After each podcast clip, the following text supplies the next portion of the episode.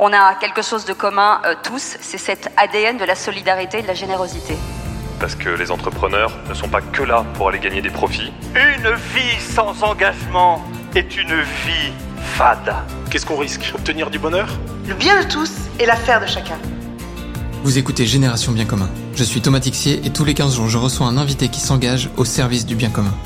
Ensemble, nous discutons de son parcours, de ce qui l'anime au quotidien et de ses actions concrètes en faveur de la société.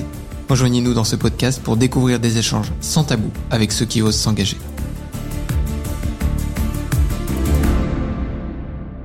Chers amis, bonjour. Aujourd'hui, j'ai la chance d'être avec Joseph. Joseph, est-ce que je peux vous laisser vous présenter? Oui, je m'appelle Joseph Touvenel. euh, j'ai 65 ans. Je suis marié. J'ai deux enfants. Et euh, du côté de mes activités, j'ai fait une carrière en entreprise, dans le privé, et notamment aussi euh, une carrière syndicale. Euh, J'étais vice-président de la CFTC, la Confédération française des travailleurs chrétiens.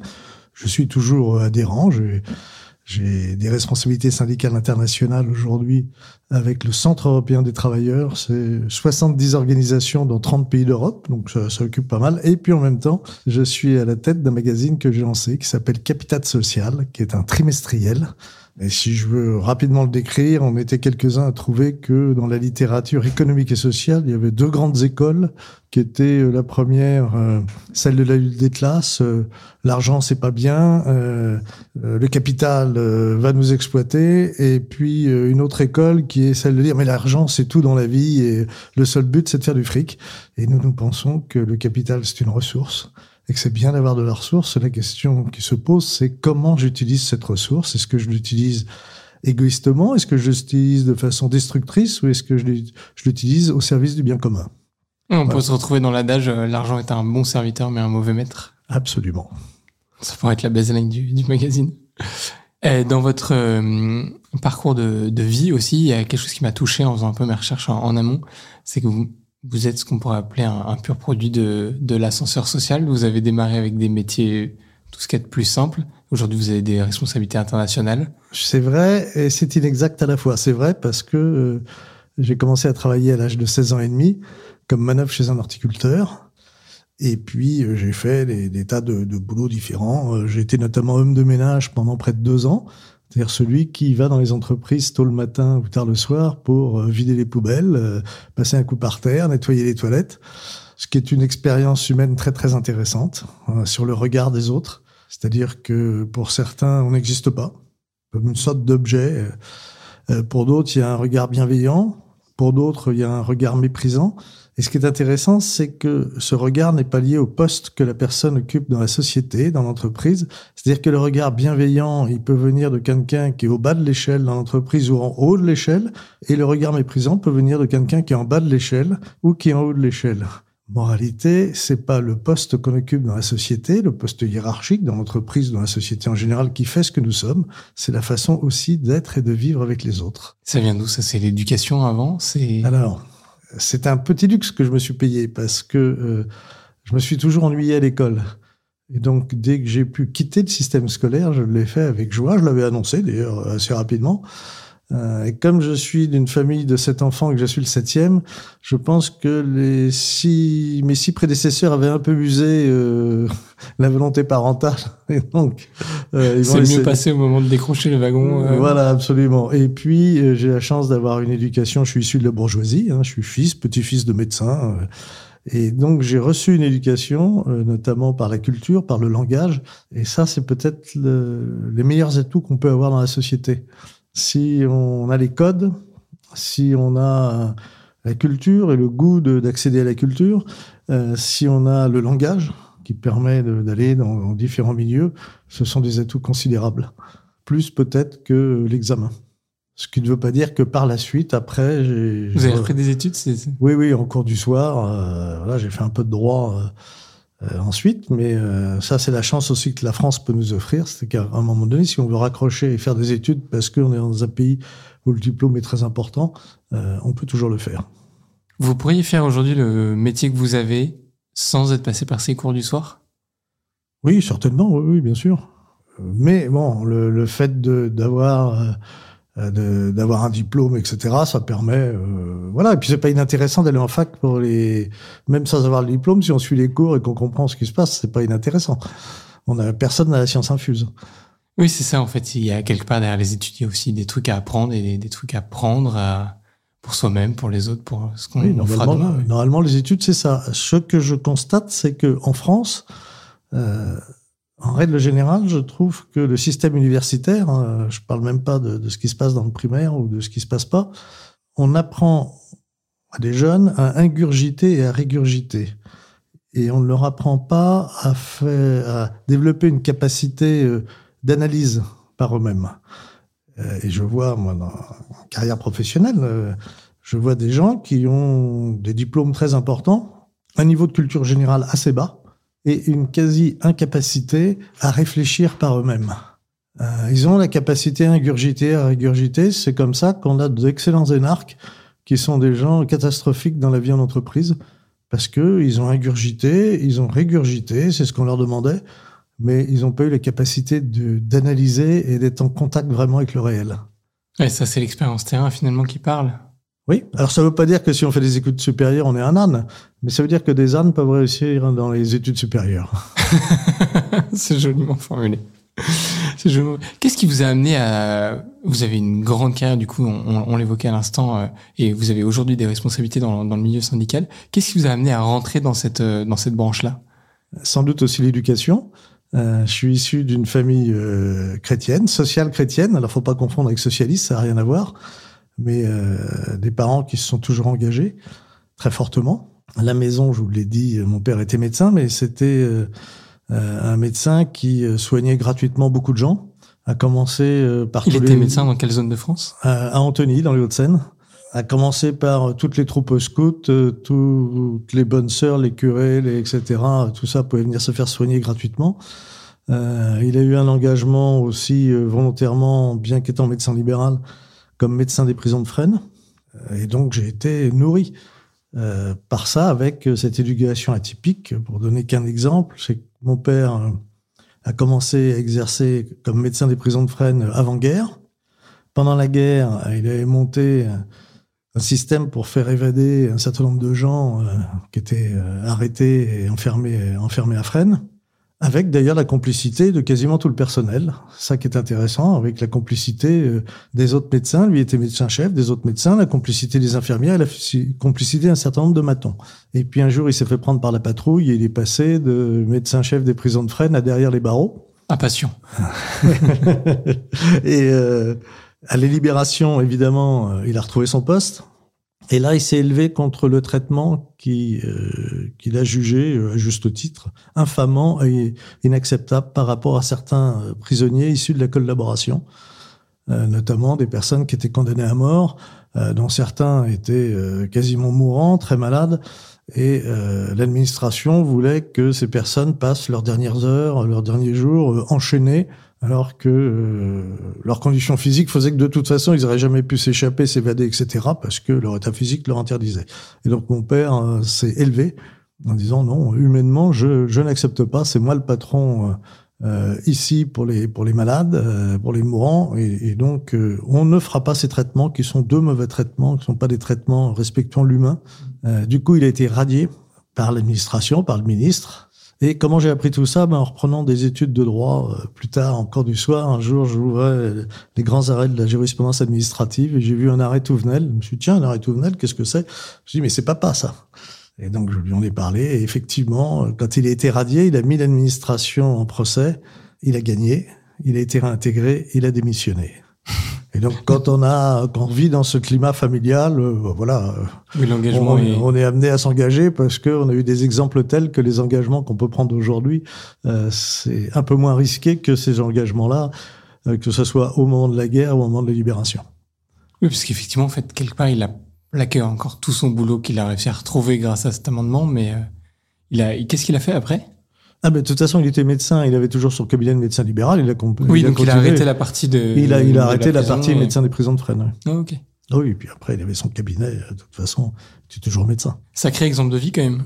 Oui, sacré exemple de vie, absolument. Donc euh, euh, voilà, chacun a ses talents hein, et euh, Les talents, ils sont aussi nourris par euh, l'expérience, par l'éducation.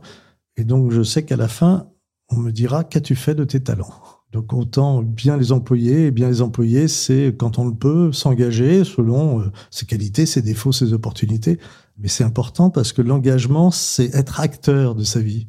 Euh, alors, soit on décide de subir, de regarder les trains passer comme des vaches, soit on décide de s'engager.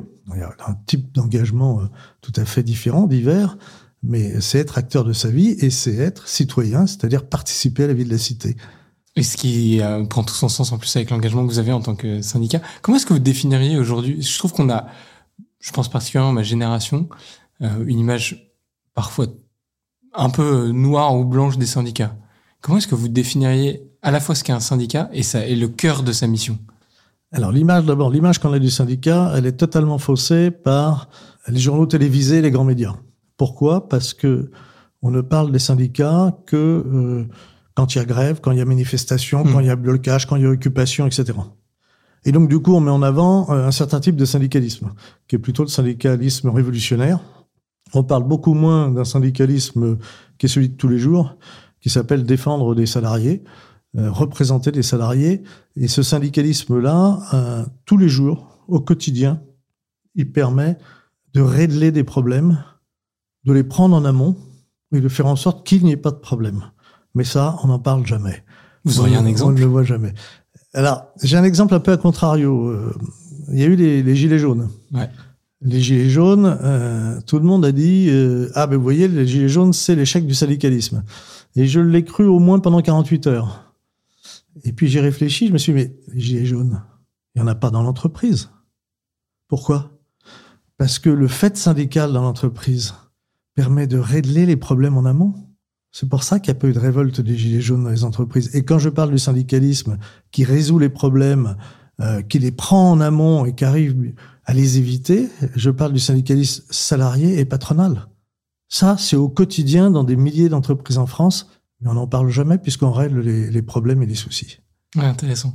Alors après, euh, le, le syndicalisme en France a un certain nombre de défauts. Le premier, c'est euh, une politisation bien trop importante. Les principaux syndicats euh, sont les syndicats de lutte des classes.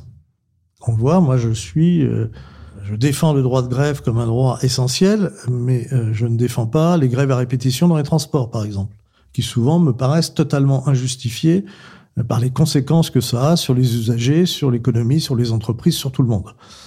Mais je défends ce principe. Et donc le syndicalisme, c'est quoi? C'est un outil.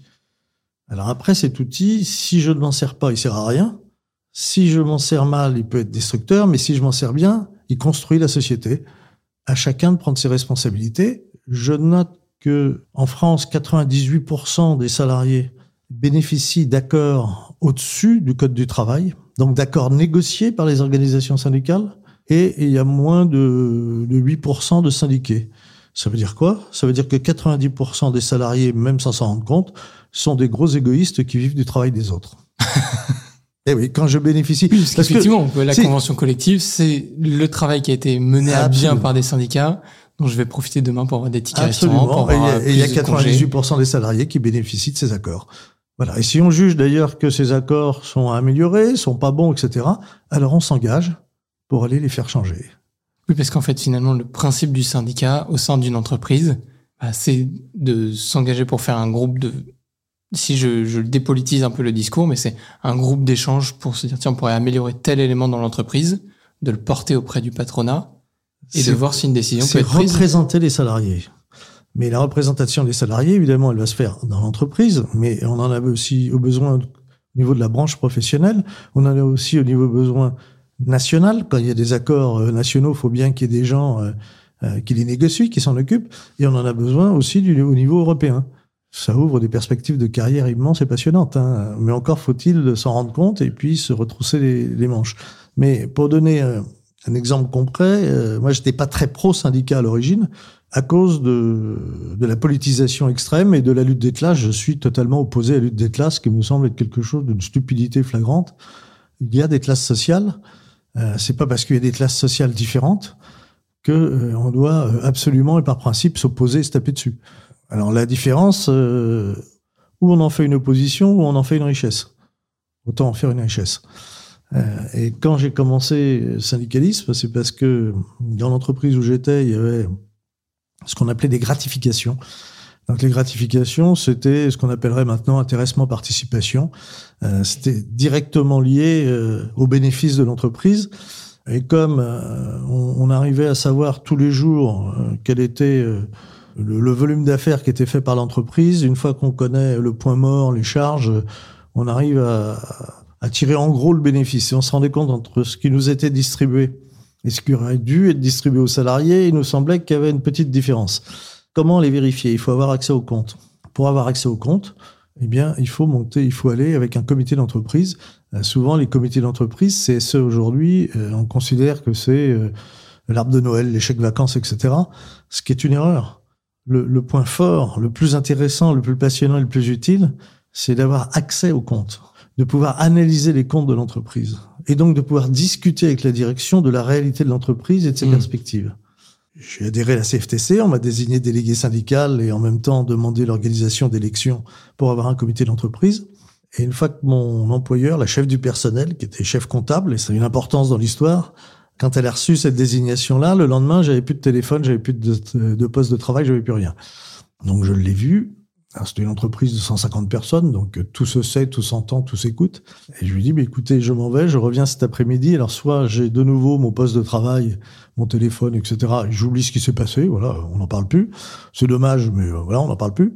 Soit je n'ai plus mon poste de travail. Et alors vous allez vous expliquer, mais pas devant Joseph Tounel, devant le juge. Et à l'époque, c'était avant les lois Macron, c'était le juge pénal. Ça, ça fait réfléchir. Ça a d'ailleurs fait réfléchir. Donc j'ai retrouvé mon poste de travail. Euh, oui, parce que c'était juste une pique euh, suite à votre nouvelle fonction d'entreprise. Euh. C'était pire que ça, puisque euh, ensuite, alors je vous passe les, les, bagarres. Il a fallu lettre recommandée, huissier, etc., pour avoir accès à ce qui est ce dont on avait légalement droit. Une fois qu'on a eu le comité d'entreprise, pour à la fin avoir enfin les comptes et en les examinant, se rendre compte que effectivement les salariés étaient grugés, mais les actionnaires aussi. Et comme les actionnaires, c'était une, très très grosse fortune, je suis allé les voir en disant en gros, bah, vous voyez, le petit délégué syndical, là, euh, il est pas très content parce que les salariés sont à voir, mais vous, actionnaires aussi. Maintenant, voilà ce qu'on a trouvé dans les comptes, regardez de près. Et ça a été très très rapidement réglé. En quelques jours, euh, directeur général et la chef du personnel, chef comptable, ont été remerciés et il y a eu une nouvelle direction. Avec qui ça s'est très bien passé? Quand je dis très bien passé, euh, euh, je revois euh, anciens dirigeants, on, on déjeune une ou deux fois par an ensemble. Euh, mais très bien passé, ce que ça veut dire par exemple que quand il y avait les négociations salariales, ben, j'essayais de faire augmenter les salaires, ce qui était mon travail.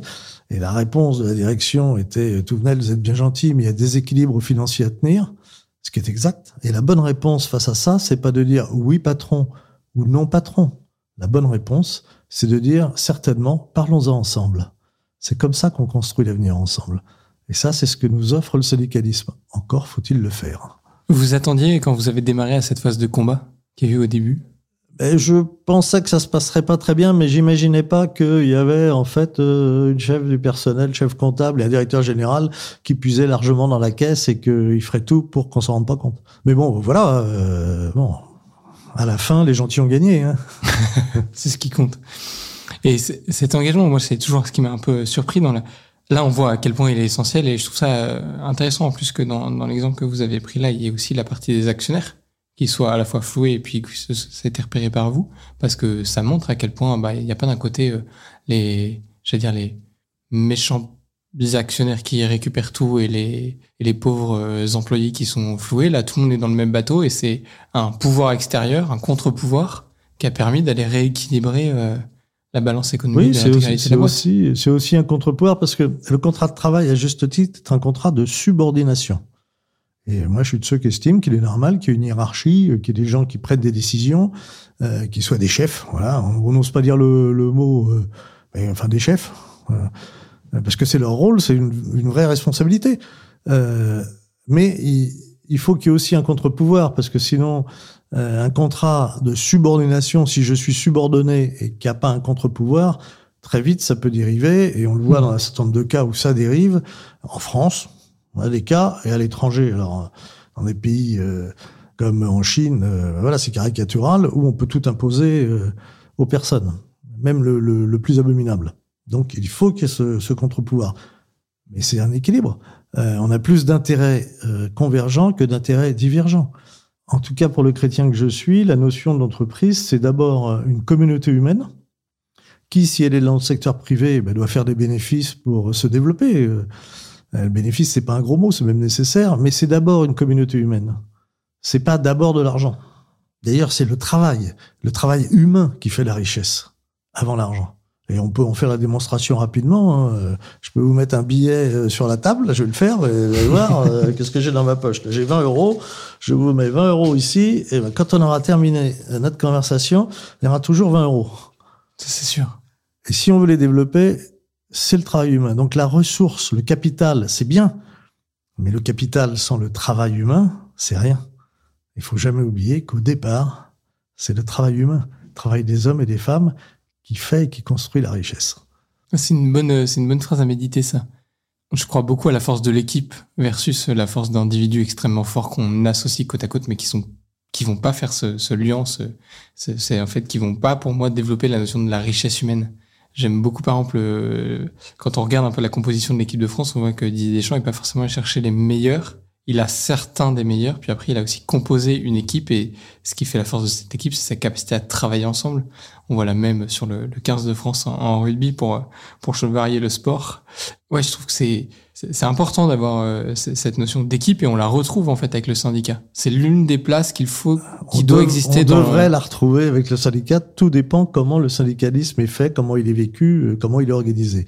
Ça pourra changer ça un jour de d'avoir une vision plus naturellement positive et ouverte du, du syndicalisme. Ou est-ce qu'il y a une notion de Je- revendication qui existera toujours? Je, je l'espère. Alors, la revendication en soi, euh, c'est pas mal.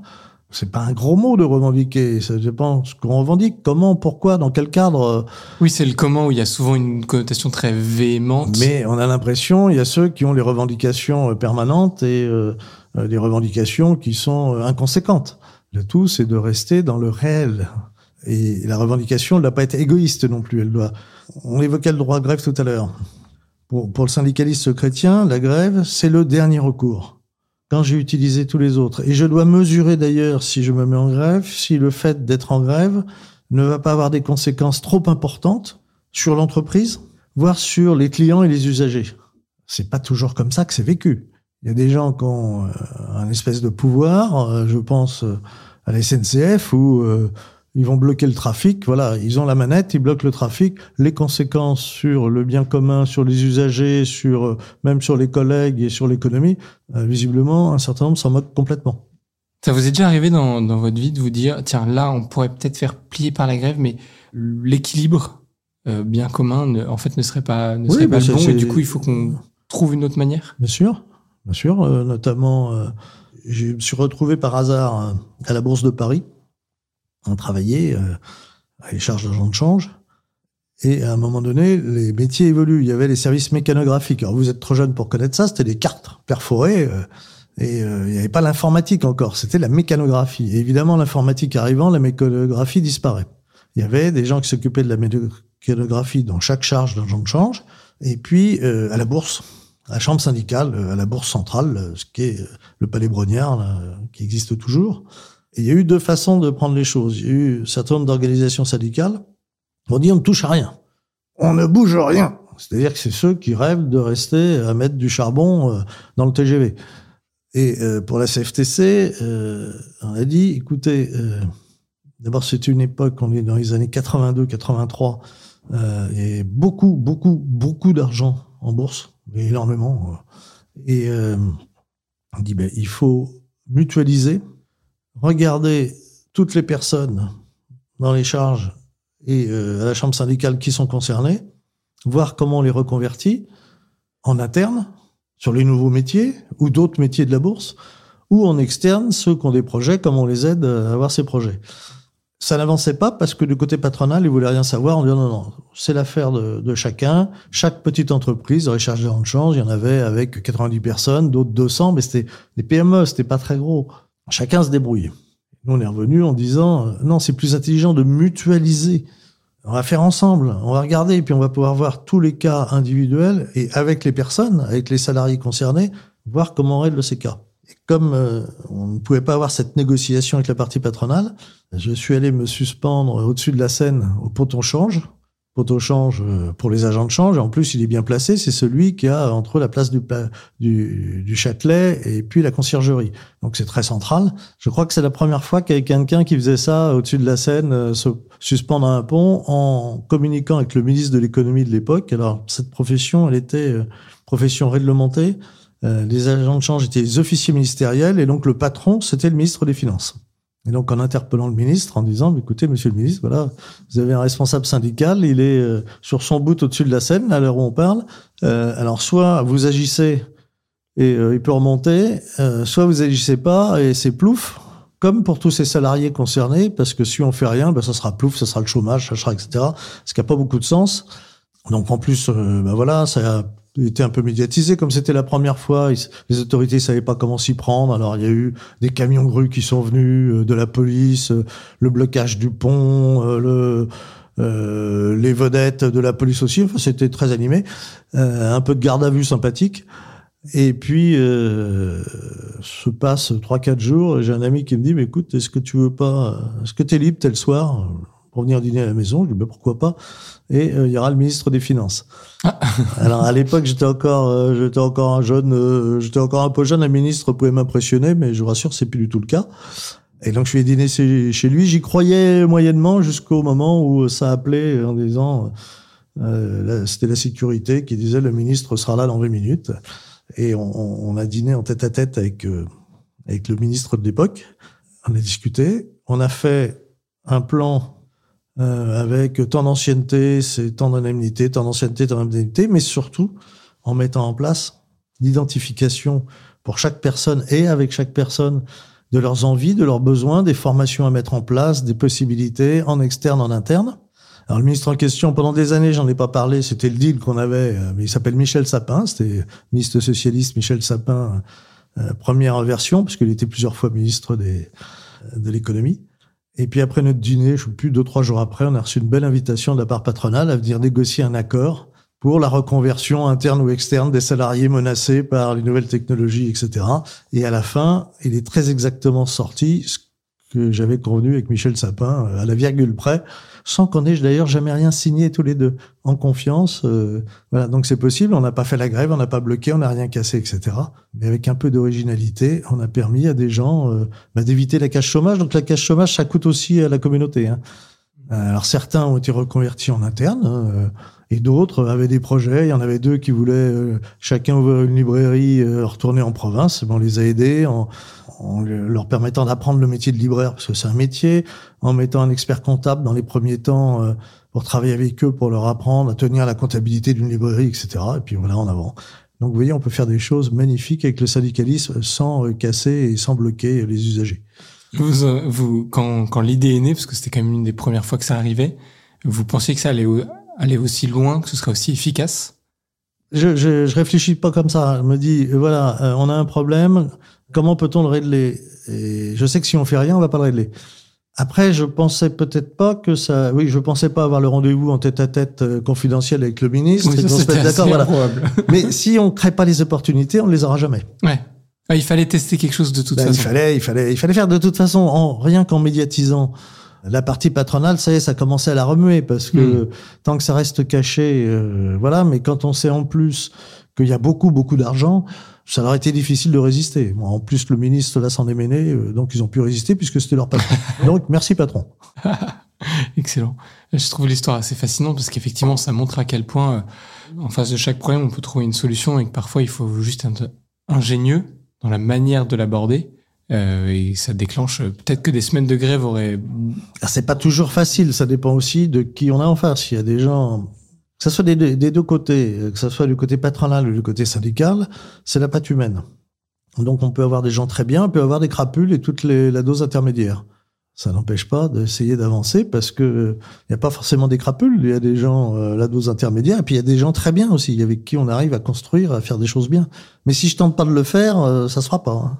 Il y a un moment où vous avez basculé, euh, Joseph, dans votre parcours en vous disant je vais vraiment me lancer dans une carrière euh, syndicaliste Absolument pas. ou ça s'est fait au fil de l'eau Ça s'est fait au fil de l'eau. Ouais. Un jour vous êtes retourné dans le ré- rétro. Ça s'est et- fait au fil de l'eau parce qu'il y a eu ce besoin dans, cette entreprise. Et puis avant, quand euh, je faisais du nettoyage, j'avais fait du nettoyage dans une entreprise qui s'appelle Le Gabax, qui était juste près de la porte d'Orléans, à côté de Paris.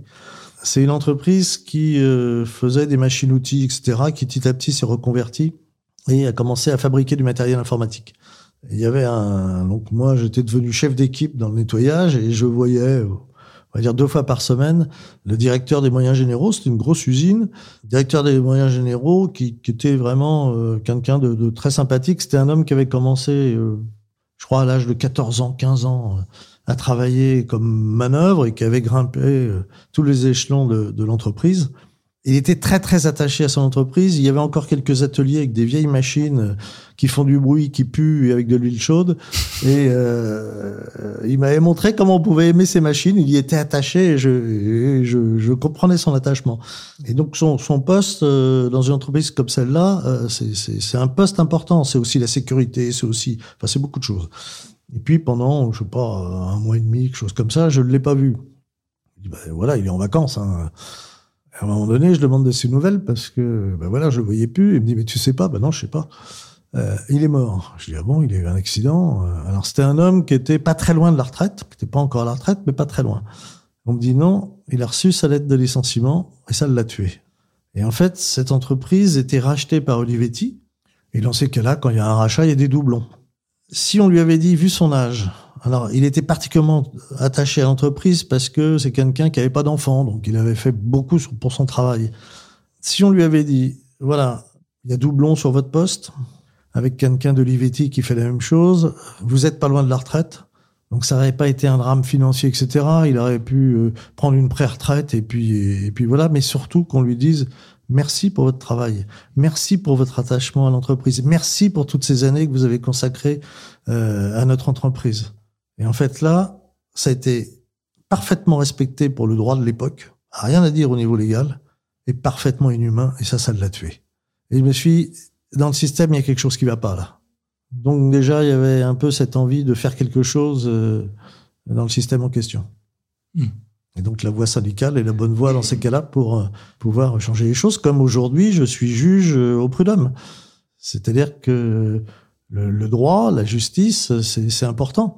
Voilà, en faisant une carrière, euh, une- un engagement syndical, ça permet aussi de dire le droit, de regarder ce qui est, ce qui est juste et ce qui n'est pas juste. Je crois que tous les gens qui, à un moment donné, ont affaire à les tribunaux comprennent l'importance de ce qui est des juges qui soient euh, responsables et qui fassent bien leur, leur travail. Ben, si vous voulez de bons juges, engagez-vous pour le devenir.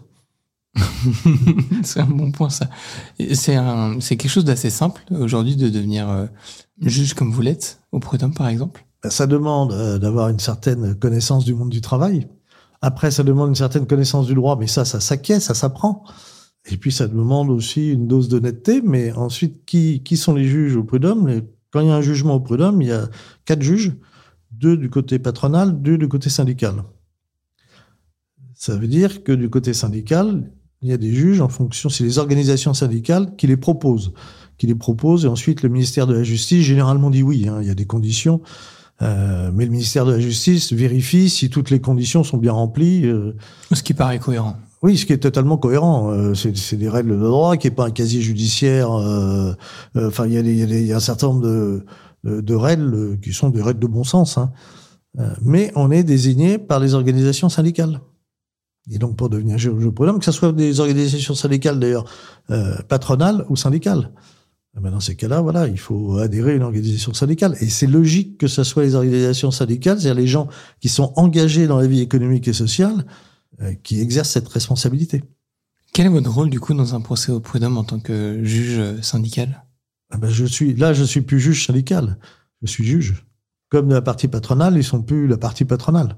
On est là pour d'abord euh, voir le droit et dire le droit et interpréter éventuellement le droit euh, et, et essayer d'approcher de la vérité pour savoir qui a raison, qui a tort. Et ensuite de trancher. Et c'est quelque chose de difficile? Parfois, mais euh, la plupart du temps, euh, on arrive, quand on connaît le monde de l'entreprise, etc. alors, évidemment, on va juger avec la règle de droit, c'est-à-dire que quelqu'un qui annonce quelque chose, il faut qu'il ait la preuve.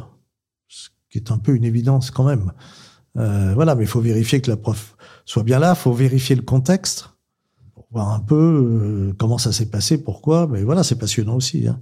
Ouais. Et puis, euh, dans ma carrière, j'ai été, aussi juge. Euh, j'ai siégé pendant dix ans à la commission des sanctions de l'autorité des marchés financiers. En, en clair, en France, il y a 12 juges en matière de délit sur les marchés financiers. Pendant 10 ans, j'étais un des 12. Pourquoi 10 ans? Parce que c'est un mandat de 5 ans qui est renouvelable une fois. Donc j'ai été renouvelé, donc ça fait 10 ans. C'est aussi via le syndicalisme que j'ai pu y arriver. C'est passionnant. C'est très intéressant. Et je pense que ça permet de faire du bon travail. Mais encore, pour arriver là, il y a beaucoup de gens qui, qui souhaitent y arriver. Oui, mais il faut s'engager, il faut s'engager dans la durée. Il faut pas arriver en disant, bah, maintenant je vais être chef, maintenant je vais être juge. Non, non. On commence modestement à apprendre, à faire, à être au service des autres, à aider les autres, et puis petit à petit, euh, voilà comment ça s'est fait. J'ai jamais pensé à faire une carrière syndicale. Au contraire, on m'aurait demandé, c'est de la folie. Euh, mais non, jamais. Puis on met le petit doigt dans l'engrenage et puis, Hop, ça part. voilà. Ouais, parce que il y a un moment où, du coup, vous avez, non, vous avez toujours eu un, j'ai dire, j'ai envie de dire, vrai travail pour, pour dissocier de la dimension euh, syndicale. Il y a le, C'est très intéressant votre question. je sais Ça- jamais comment le formuler Eh ben, bien. ça montre euh, comment euh, le raisonnement français. C'est c'est pas c'est pas dans tous les pays comme ça, notamment pas en Allemagne. Est-ce qu'on pose la question à un patron? D'accord, vous êtes patron, mais euh, vous avez jamais eu un vrai travail? Et par contre, à un syndicaliste, on lui pose la question. C'est quand même curieux, ça. Ouais, alors si, si je réfléchis, j'aurais tendance, j'aurais pas posé par exemple, ça me serait pas venu pour un patron, Jamais. effectivement, je suis d'accord. Un patron qui est responsable syndical, euh, patronal, etc. On lui pose, on va pas lui, lui poser la question. Ah, alors si je l'aurais posé sur, euh, si on, si on met sur la partie syndicale, la question pour moi aurait été un peu la même. C'est, il y a le quotidien du, du métier, j'allais dire, opérationnel, qu'un patron va avoir de manager, qu'un collaborateur va avoir d'exécuter le métier qu'il a entre, qu'il a réalisé. Et il y a la, la fonction, l'une des fonctions qu'il occupe à côté, euh, en tant que euh, responsable syndical, par exemple, qui est nécessaire parce qu'il faut avoir du temps pour discuter avec les équipes, c'est des réunions Ouais, en bah, plus, Celui etc. qui juge au prud'homme, euh, il faut avoir du temps pour siéger. Avant de siéger, il y a, il y a siéger, mais il y a aussi euh, prendre connaissance des dossiers en amont et puis ensuite délibérer. Tout ça. Ouais, du coup, y a- pour moi, Ouais. c'est- c'est presque deux vrais métiers. En fait, ma question, si je la explicite, c'est pour moi, on pourrait presque avoir un rôle comme on a un, un directeur des opérations, comme on a un chef de projet, d'avoir une personne qui a à plein temps dont le métier ne serait que ça. Alors, ça peut être ça. Souvent, ce sont, euh, ce sont des gens qui sont des permanents syndicaux, de salariés, de syndicats de salariés ou de syndicats patronaux. Euh, je trouve que euh, c'est bien de garder un contact et une réalité avec l'entreprise. D'abord, c'est bien d'avoir travaillé réellement euh, en entreprise, de pas arriver Sans direct- avoir de responsabilité euh, dans Ce- le monde syndical avant. Oui. Et ensuite, c'est comment ça se construit en parallèle. Après, à un moment donné, il faut faire des choix parce qu'on peut pas tout faire. Hmm. Euh, mais moi, j'avais été très frappé euh, dans une négociation nationale, interprofessionnelle, où je regardais autour de la table les négociateurs et je me suis aperçu que j'étais le seul qui avait vraiment travaillé en entreprise. Tous les autres, alors si, euh, ils disaient qu'est-ce que vous avez fait? J'ai fait tel métier, oui, mais euh, pendant trois mois ou pendant six mois. Et puis après, absorbé par euh, l'organisation, je suis devenu permanent euh, syndical de telle organisation patronale ou de telle organisation syndicale de salariés. Et ça, je trouve que c'est pas très bon. Il y a un prérequis, non, normalement, pour euh, être délégué syndical, par exemple, dans une entreprise, d'avoir travaillé tant de temps avant, aujourd'hui. euh, Ah bah, pour être délégué syndical, il faut d'abord que l'organisation syndicale fasse 10% des voix aux élections dans l'entreprise. Mais du côté patronal, il n'y a pas de prérequis d'ailleurs. C'est plus facile d'avoir des responsabilités syndicales du côté patronal que du côté salarié. Ah, c'est marrant ça. Il suffit, que, il suffit l'organisation patronale vous désigne. Ok. Et c'est, ça s'explique un peu historiquement? Bah, ça s'explique parce qu'il n'y a pas d'élection euh, du côté patronal, alors que du côté salarié, dans l'entreprise, il y a, y a des élections. pour, Donc il y euh, a eu des critères. Voilà, donc on peut se, on peut s'appuyer sur le critère électoral en disant bah, si vous faites 10%, vous pouvez être délégué syndical, vous pouvez être élu, etc. Et ce qui permet à l'organisation d'être représentative et donc de pouvoir désigner des gens. Hmm. Oui, mais d'ailleurs, quand on désigne des gens, pour le coup, il n'y a pas forcément de critères d'ancienneté, de. Alors ça dépend, les, les- ça dépend des postes. hein. Pour les, pour les prud'hommes, on va demander quand même un certain nombre de critères, notamment d'ancienneté en entreprise. Ouais, ce, qui est, ce qui est une bonne chose. D'avoir un peu l'expérience euh, et de pas arriver comme ça euh, du jour au lendemain. Oui, je suis presque surpris parce qu'en fait, c'est tellement un, un endroit à la fois de la patte humaine, mais où il faut euh, avoir une bonne compréhension des enjeux, qu'on pourrait presque s'attendre à ce qu'il y ait une formation euh, une fois qu'on est. euh, Il y en a une. il y en a une. est- Et une fois qu'on est désigné, euh, il y a une formation obligatoire qui est donnée euh, par l'école de la magistrature. Oui, pardon. Si je reviens en euh, parce que dans, dans formation, j'étais un peu large, mais de dire euh, qui est le, le côté de voilà, j'ai travaillé, j'ai j'ai œuvré dans le- dans, dans l'entreprise, donc j'en maîtrise, j'en comprends les rouages et, et comme vous le disiez, j'y ai passé un peu du temps, quoi. C'est pas juste, euh, j'ai fait 15 jours de stage d'observation. euh, Ah Oui. alors, après, les, les syndicats, alors c'est plus, c'est bien fait ou mal fait, hein, mais euh, que ce soit du côté patronal comme du côté salarié, il y a des formations aussi. Un délégué syndical, euh, quand il est, il est désigné délégué syndical, il y a des formations. Hein, euh, pour justement pour qu'il connaisse exactement quel est, quel est son rôle, quels sont ses pouvoirs, quels sont ses droits et ses devoirs. Qui dispense ces formations aujourd'hui? Ce sont les instituts syndicales de formation. D'accord. donc qui sont habilités par le ministère, etc. Alors euh, voilà, après on peut avoir, à mon sens, de bonnes formations comme de mauvaises. hein, ça, euh, Oui, ça en revient aux ânes du début. euh, oui. Ils nous ont suivis. Excellent. Et du coup, euh, Joseph, aujourd'hui, est-ce que vous pouvez nous en dire plus? C'est quoi vos responsabilités du coup au niveau européen? Alors je- je suis vice-président euh, d'ESA, c'est European Centrum Arbeit. Donc comme vous venez de le remarquer, je ne parle pas allemand, Moi non plus. mais le, le siège est, est basé euh, en Allemagne. Ce sont 70 organisations sociales chrétiennes dans 30 pays d'Europe. Donc c'est quelque chose d'assez important. Et c'est passionnant parce que ça permet d'abord de travailler ensemble. Effectivement, euh, on est plus efficace si euh, on veut peser un peu sur la Commission européenne ou sur le Parlement. euh, si sur le même sujet, la même chose est amenée et dite par un Français, un Belge, un Bulgare, un Espagnol, un, Italien et un Roumain, chacun arrivant, euh, voilà, il y, a une- vraie forme d'efficacité. Et puis, bah, dans un monde de, la mondialisation, euh, d'avoir les contacts et de pouvoir échanger, c'est quand même très important. On peut régler des problèmes quand la, maison mère est en France et qu'il y a des filiales qui sont, par exemple, en Roumanie. Euh, si la filiale dysfonctionne un peu au niveau social, ça permet de faire remonter directement à la maison mère, qui est pas toujours au courant, parce que ce qu'ils regardent, euh, c'est les tableaux Excel, voir si le chiffre d'affaires euh, est bon, augmente, et si les bénéfices augmentent, euh, sans trop se préoccuper souvent de la façon dont c'est fait. Et donc, ça permet d'avoir des palpeurs. C'est Ce que je raconte là, euh, c'est du vécu. euh, Et éventuellement, de remonter euh, à la maison mère en France en ouh, ouh, vous avez vu là ce qui se passait euh, Il faudra peut-être régler le problème parce qu'il est grave. Et puis, ça permet d'avoir une, une, une cohérence. euh. Alors après, il y a tous les cas de figure qui sont possibles, mais c'est très, très intéressant, c'est passionnant euh, à faire. Ouais, j'imagine. Et du coup, vous vous retrouvez régulièrement. Comment ça, comment ça fonctionne un peu de façon très concrète Bah, il y a, entre vous euh, alors il y a, y a un conseil d'administration et un bureau, euh, voilà, qui se réunit comme des conseils d'administration. C'est une sorte de multinationale, hein, donc ça se réunit comme les conseils d'administration ou les bureaux des multinationales. Et puis on organise des séminaires.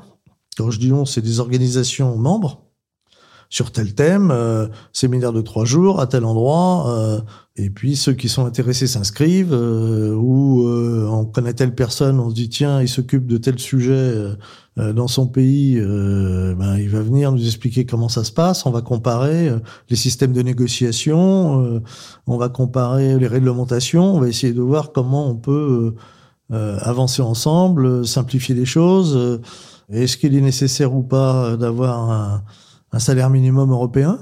Et si oui, comment on le fait avancer? Et ça, c'est très concret pour les gens. Hein.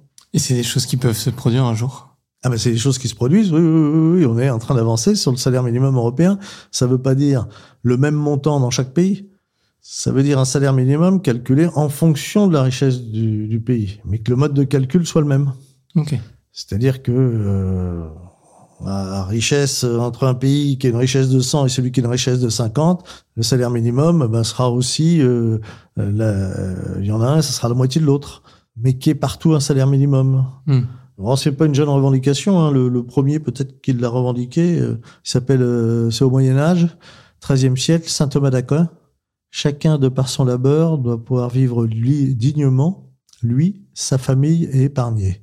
Au XIIIe siècle, saint Thomas d'Aquin dit que chacun, de par son travail, doit pouvoir vivre dignement avec sa famille et épargner. Eh bien, voilà quelque chose qu'il faut mettre en place. Est-ce qu'aujourd'hui, euh, chacun peut vivre dignement de son travail avec sa famille et épargner Et pourtant, Ça me paraît un objectif absolument raisonnable. Oui, tout à fait. Euh, c'est pas simpliste, mais enfin, cohérent et atteignable pour chacun. Quand on pose les richesses euh, sur la table, il y a tout ce qu'il faut. Encore faut-il se donner les moyens de le faire et, euh, euh, par exemple, de regarder quand je travaille à l'international, euh, ce qui est bien, qu'il y ait des échanges internationaux, c'est pas quelque chose de mauvais en soi. Mais par contre, quand euh, j'ai des voitures électriques avec des batteries, donc 80% du lithium des batteries en, en France vient du Congo et qu'il y a 40 000 enfants qui travaillent pour extraire le lithium dans les mines du Congo, moi ça, ça me choque. 40 000 enfants qui, au lieu d'être à l'école, travaillent dans des conditions de grande misère au Congo pour nous permettre de rouler en voiture électrique. Il y a peut-être quelque chose à faire dans le système pour permettre aux enfants d'être à l'école, aux adultes de travailler avec un salaire qui va pas être le salaire français, mais qui permette à chacun au Congo de vivre dignement de son travail. Et ça, c'est des sujets du coup que vous êtes amené à, sur lesquels vous êtes interrogé et amené à travailler. euh. Oui, bien sûr, déjà à en parler, à dénoncer. Quand on présente les choses comme ça, parce que c'est la réalité, hein, quand je le dis comme ça, je l'ai pas inventé. hein. On a les témoignages, on a les chiffres, on a fait, on a des vidéos, on a tout ce qu'il faut. hein. Et ça permet de, de pousser pour que le système soit meilleur. Je trouve que c'est très noble parce qu'effectivement, c'est des. En fait, Ivo, vous y allez pas. euh, bah, c'est la, la logique du, du, du profit qui vient exploiter et C'est la logique de profit en plus qui nous tue. Parce que si je laisse faire sur le moins 10 ans social en permanence, alors nous sommes morts. Par contre, si je fais le jeu de relever évidemment progressivement les conditions de travail et de salaire des gens qui sont les plus maltraités, je crée de nouveaux marchés. C'est ce qui s'est passé chez nous pour notre développement. hein. Ça devient de nouveaux consommateurs. Mm. Et donc, j'égalise les choses. Je détruis pas le travail des uns et je permets à d'autres de- d'accéder au travail dans les bonnes conditions. Et je suis pas non plus un pro-consommation euh, absolue en permanence. La consommation, euh, c'est bien, c'est utile, c'est pas un but. Le problème de la consommation et de l'hyper-consommation. C'est Là, quoi nous pour- sommes, euh, bah, L'hyper-consommation, c'est par exemple en France, ouvrir les grandes surfaces et les centres commerciaux le dimanche. Ce qu'on connaissait pas il y a quelques années. Ça, c'est de l'hyperconsommation. Pourquoi? Parce que le dimanche, c'est un jour où normalement sont entre parenthèses le- la production et la consommation. Pourquoi? Pas pour faire de la peine à qui que ce soit, pour permettre la vie familiale, la vie personnelle, la vie associative et la vie spirituelle. Et ça, c'est un vrai choix, même pas de société, de civilisation. Est-ce que je considère que l'être humain n'est que matière et n'a qu'un intérêt, c'est quand il produit, il consomme? Dans ce cas-là, pas de problème. Allons-y, 7 jours sur 7 et 24 heures sur 24. hein. Et puis, si j'ai pas la capacité de consommer ou de produire, eh ben, on me jette. Normal, je suis un objet. Soit j'appréhende l'être humain de façon différente. Et je pense qu'on a tous des besoins matériels, que c'est important. D'ailleurs, le rôle d'un syndicat, c'est aussi d'avoir de meilleures conditions de travail, de meilleurs salaires. Mais si je ne réponds qu'à la partie matérielle, je ne réponds pas à tous les besoins humains. Donc, je dois construire des temps et laisser ces temps collectifs. Alors, pourquoi collectif Euh, Parce que euh, si je veux avoir une vie familiale, faut mieux que globalement, euh, on ait tous à peu près les mêmes moments de repos. Euh, J'ai fait du rugby à une époque. Faut mieux avoir le même jour de repos. Si je veux mettre 15 gaillards à droite, 15 gaillards à gauche, les habite au milieu et de préférence des spectateurs autour. C'est aussi simple que ça. Hmm. Et dans le même temps, je remercie tous ceux qui travaillent le dimanche ou les jours fériés pour nous permettre d'avoir accès au sport, à la culture, au transport, à la sécurité, euh, à la santé, etc. Et en même temps, ça permet au marché traditionnel et au commerce de proximité de vivre. Personne ne veut les faire, fermer ce- le boulanger du dimanche matin ou les, ou les marchés de proximité. Comment trouver le juste milieu dans un débat comme celui-ci, justement entre C'est pas compliqué, où est la frontière? Le juste milieu, il est, il est simple. Il y a d'abord ce choix de société. Est-ce que je construis des temps collectifs pour qu'on puisse se retrouver ensemble avec les exceptions que j'ai citées? Et puis après, je peux, je peux tirer euh, tous les éléments, mais euh, est-ce que économiquement c'est mieux ou c'est ou c'est moins bien? Mais économiquement, il y a quelqu'un qui en parle très bien. Il s'appelle Michel Édouard Leclerc. Qu'est-ce qu'il dit Il dit mais moi je n'ai aucun intérêt à ouvrir mes centres Leclerc le dimanche. Mais alors aucun, parce que en gros, je vends le même volume, mais avec une journée de charge supplémentaire. Mais j'ouvre mon centre que si mon concurrent à côté l'ouvre. Parce que si moi je Oui, reste je fermé et que mon concurrent à côté ouvre, il me prend des parts de marché. Donc pour éviter qu'ils me prennent des parts de marché, j'ouvre aussi.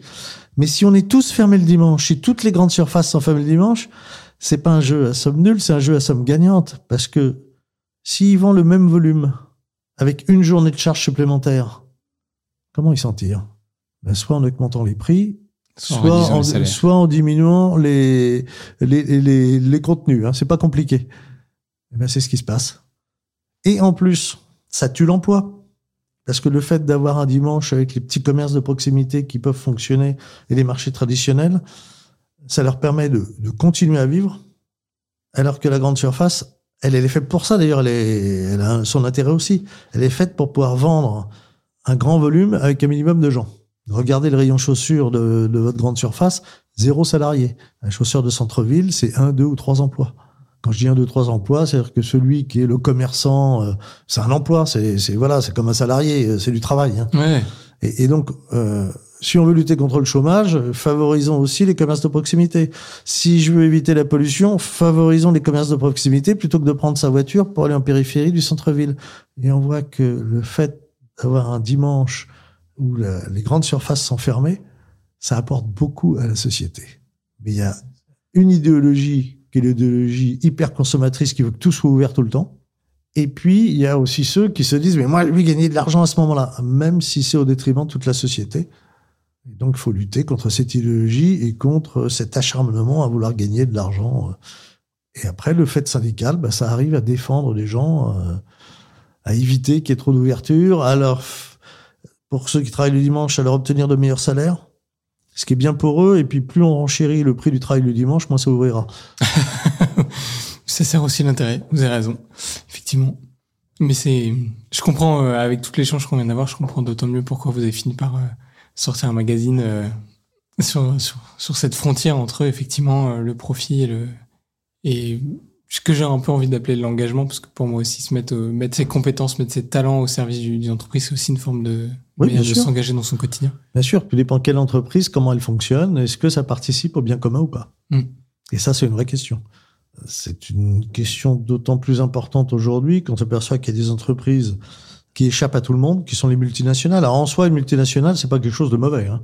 Oui, c'est juste, finalement, c'est une entreprise qui a réussi, qui a un Mais- maximum de collaborateurs. Mais à un moment donné, posons-nous la question du, du poids d'un certain nombre de multinationales. Je pense par exemple aux GAFAM. Le poids des GAFAM sur notre économie, le poids des GAFAM sur notre information. Et donc, c'est ce qui nous permet de nous faire un jugement. Hmm.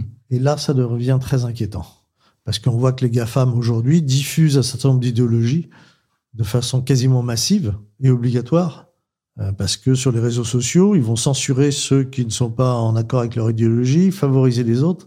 Et là, il y a un, un véritable danger pour la société. Et quand les GAFAM, quand des entreprises deviennent plus forts que des États, ça commence à poser de sérieux problèmes pour notre démocratie. Ce sera un peu l'un des combats pour les syndicats demain. Oui, c'est déjà un combat aujourd'hui, oui, oui. Mais, mais pour tout le monde d'ailleurs. hein. Le, le- le- syndicalisme n'étant qu'un outil dans ce combat, mais il y en a d'autres. Hein. À Chacun à sa place d'essayer de, de réfléchir et de voir un peu euh, comment favoriser euh, tel et tel et éviter qu'il y ait des monstres euh, qui deviennent incontrôlables, si ce n'est par une ou deux personnes. Trop de pouvoir dans les mains de la même personne, c'est Absolument. ça jamais été Généralement, ça, ça tourne la tête de la personne en question et c'est jamais bon. Merci Joseph pour ce bel échange. Eh bien, merci à vous pour cette invitation. Je reprends mon billet de 20 euros et vous Qui est avez vu, il a- il a rien gentiment- produit parce que personne n'a travaillé. Exactement.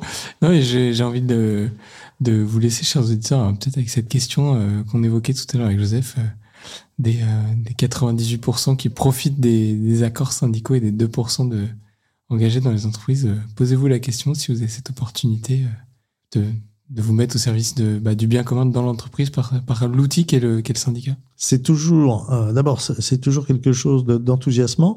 Ce n'est pas toujours facile. Il y, a des, il y a des endroits où si je lève le petit doigt pour prendre des responsabilités syndicales, euh, ça, se passe très mal. Euh, J'en ai, ai des cas tous les jours. Il y a d'autres endroits, alors ça c'est plus du côté de l'administration et des services publics, c'est pas toujours le cas, hein, mais euh, où l'engagement syndical c'est euh, je me planque. Mais si vous voulez éviter qu'il y ait des planqués dans, le, dans le système syndical, prenez leur place.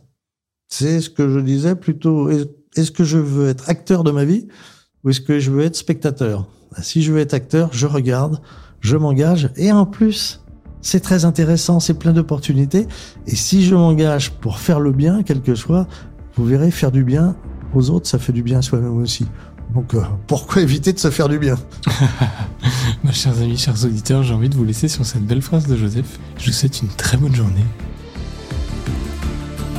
Merci d'avoir suivi cet échange, j'espère qu'il vous a plu. N'hésitez pas à vous abonner à notre podcast et à lui mettre une note de 5 étoiles sur les différentes plateformes d'écoute. Ça nous aidera à le faire connaître.